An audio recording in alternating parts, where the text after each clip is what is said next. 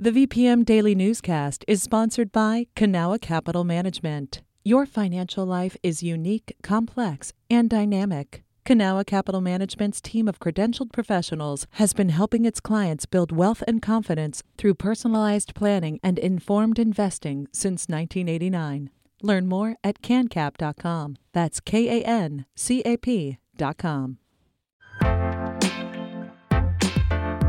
You're listening to the VPM Daily Newscast, the recap of today's top stories in Central Virginia. From the VPM Newsroom in Richmond, I'm Benjamin Dolly.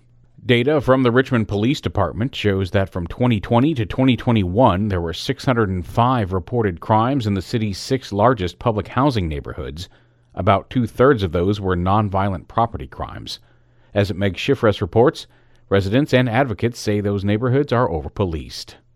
Tenora Thurston has lived in Gilpin Court for 14 years with her sons. Every day, she watches Richmond police patrol her neighborhood and says she's witnessed officers harass residents and visitors. Somewhere down the line, the police just lost the trust in the community. They can't be trusted.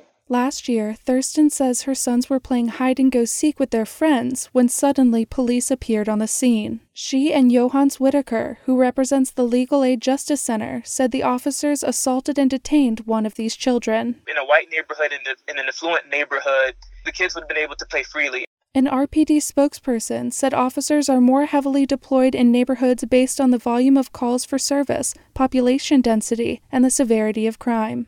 Meg Schiffres, VPM News. Teachers in Chesterfield who wish to take training courses will have to sign a form promising the sessions do not include critical race theory. The decision to require the form came this summer, according to the Richmond Times Dispatch. Training professionals will also have to submit quarterly list of sessions available for the school board to review. County officials have said critical race theory should not be brought into the classroom and that it's quote not part of their agenda. Critical race theory was developed at Harvard University and has been used for decades to examine systemic racism. It's often been politicized on the campaign trail both locally and nationally. Next month, Richmond City officials say a temporary shelter is expected to open that will house people experiencing homelessness this winter.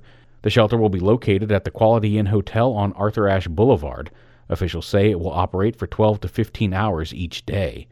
Eventually, the city plans to open a permanent inclement weather shelter at the Commonwealth Catholic Charities location on Oliver Hill Way. Earlier this month, City Council approved about $2 million of federal funding to renovate the building. Virginians are voting early at an historic pace for a gubernatorial election.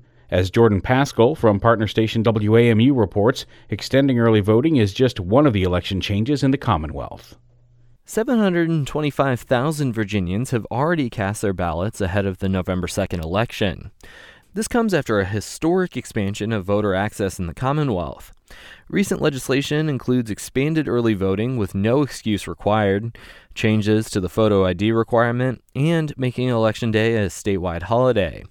The General Assembly also passed the Voting Rights Act of Virginia this year, which aims to prevent discrimination by local elections officials.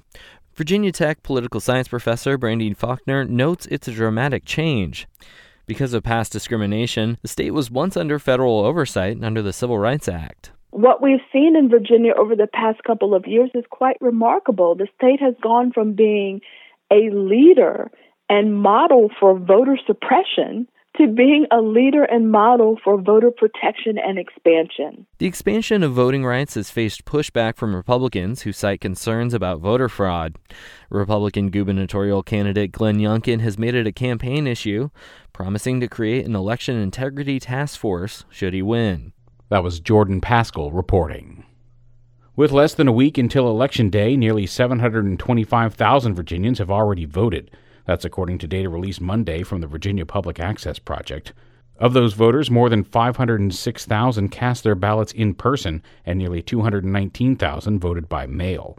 About 152,000 people applied for absentee ballots that still need to be mailed in.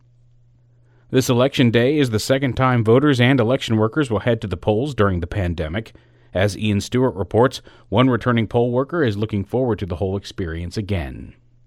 Can I get, can I get this test Yes, you can get it out of the kitchen. Dana Turton's daughter Sloan has one thing on her mind after a day of elementary school in North Chesterfield snacks, and getting some downtime by playing on her tablet on her family's porch swing. The important things after school. uh, Dana, who works at the VCU School of Medicine both virtually and from home, says the after school ritual is a pattern she and Sloan are used to. And another pattern she wants to continue is being a poll worker. Just as Dana was planning to sign up for her second stint this election, she got a phone call. And it was our um, chief officer calling me to do it, and I recognized his voice right away and said, Yep, I'll see you at 5 a.m. that Tuesday morning. Last November, working the polls was considered being on the front lines during the COVID 19 pandemic. Dana only saw a few voters without masks throughout the entire day. Because I have a child under 12 at home, and at that point, since that was November and vaccinations were not happening yet, I just kind of stood as far back as I could and made sure to kind of just leave space myself.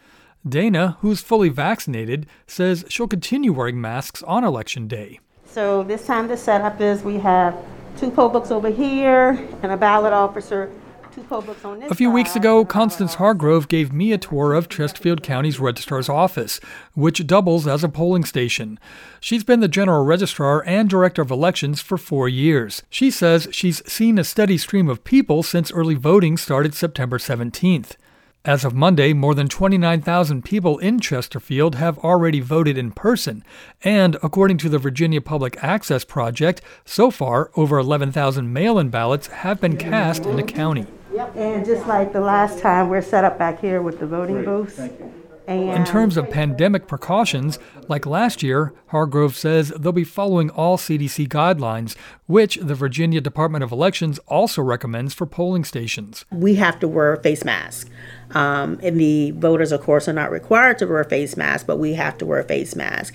Election workers will wipe down surfaces on a regular basis and get people to physically distance when possible.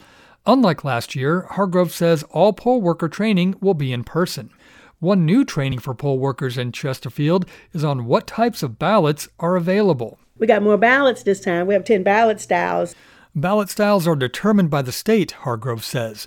With all 100 House of Delegate seats up for grabs this year, Chesterfield voters will have a role in selecting seven of those spots. So just be patient with the ballot officers as they um, try to make sure they give them the correct ballot. Dana Turton says she's pulled out her notes from last year's training to make sure she's ready. And she's looking forward to greeting new voters with this message. Congratulations, this is great. We're so glad that you're here because this is a big deal, and I, we're glad that you're you've come out to do this. And I hope it's the first of many of you doing this. And like last November, she'll make sure her daughter Sloan also stops by to see mom in action. You want to come visit me when I vote, Sweet Pea? Are you going to come visit me when I'm working at the poll?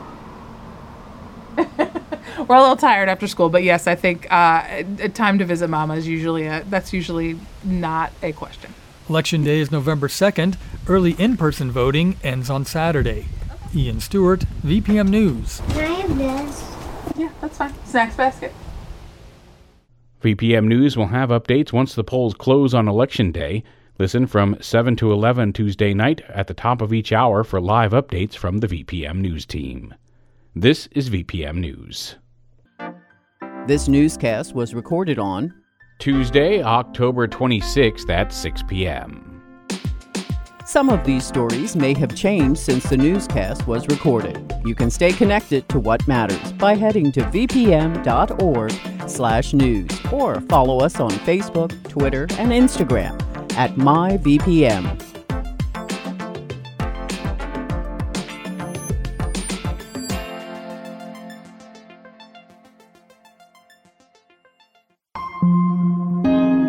VPM.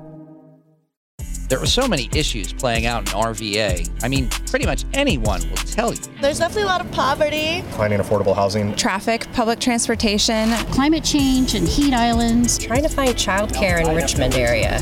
I'm Rich Marr, host of a new VPM podcast called RVA's Got Issues. Listen to the podcast starting May 22nd. Do you have issues with RVA? Haven't found out yet. okay, good.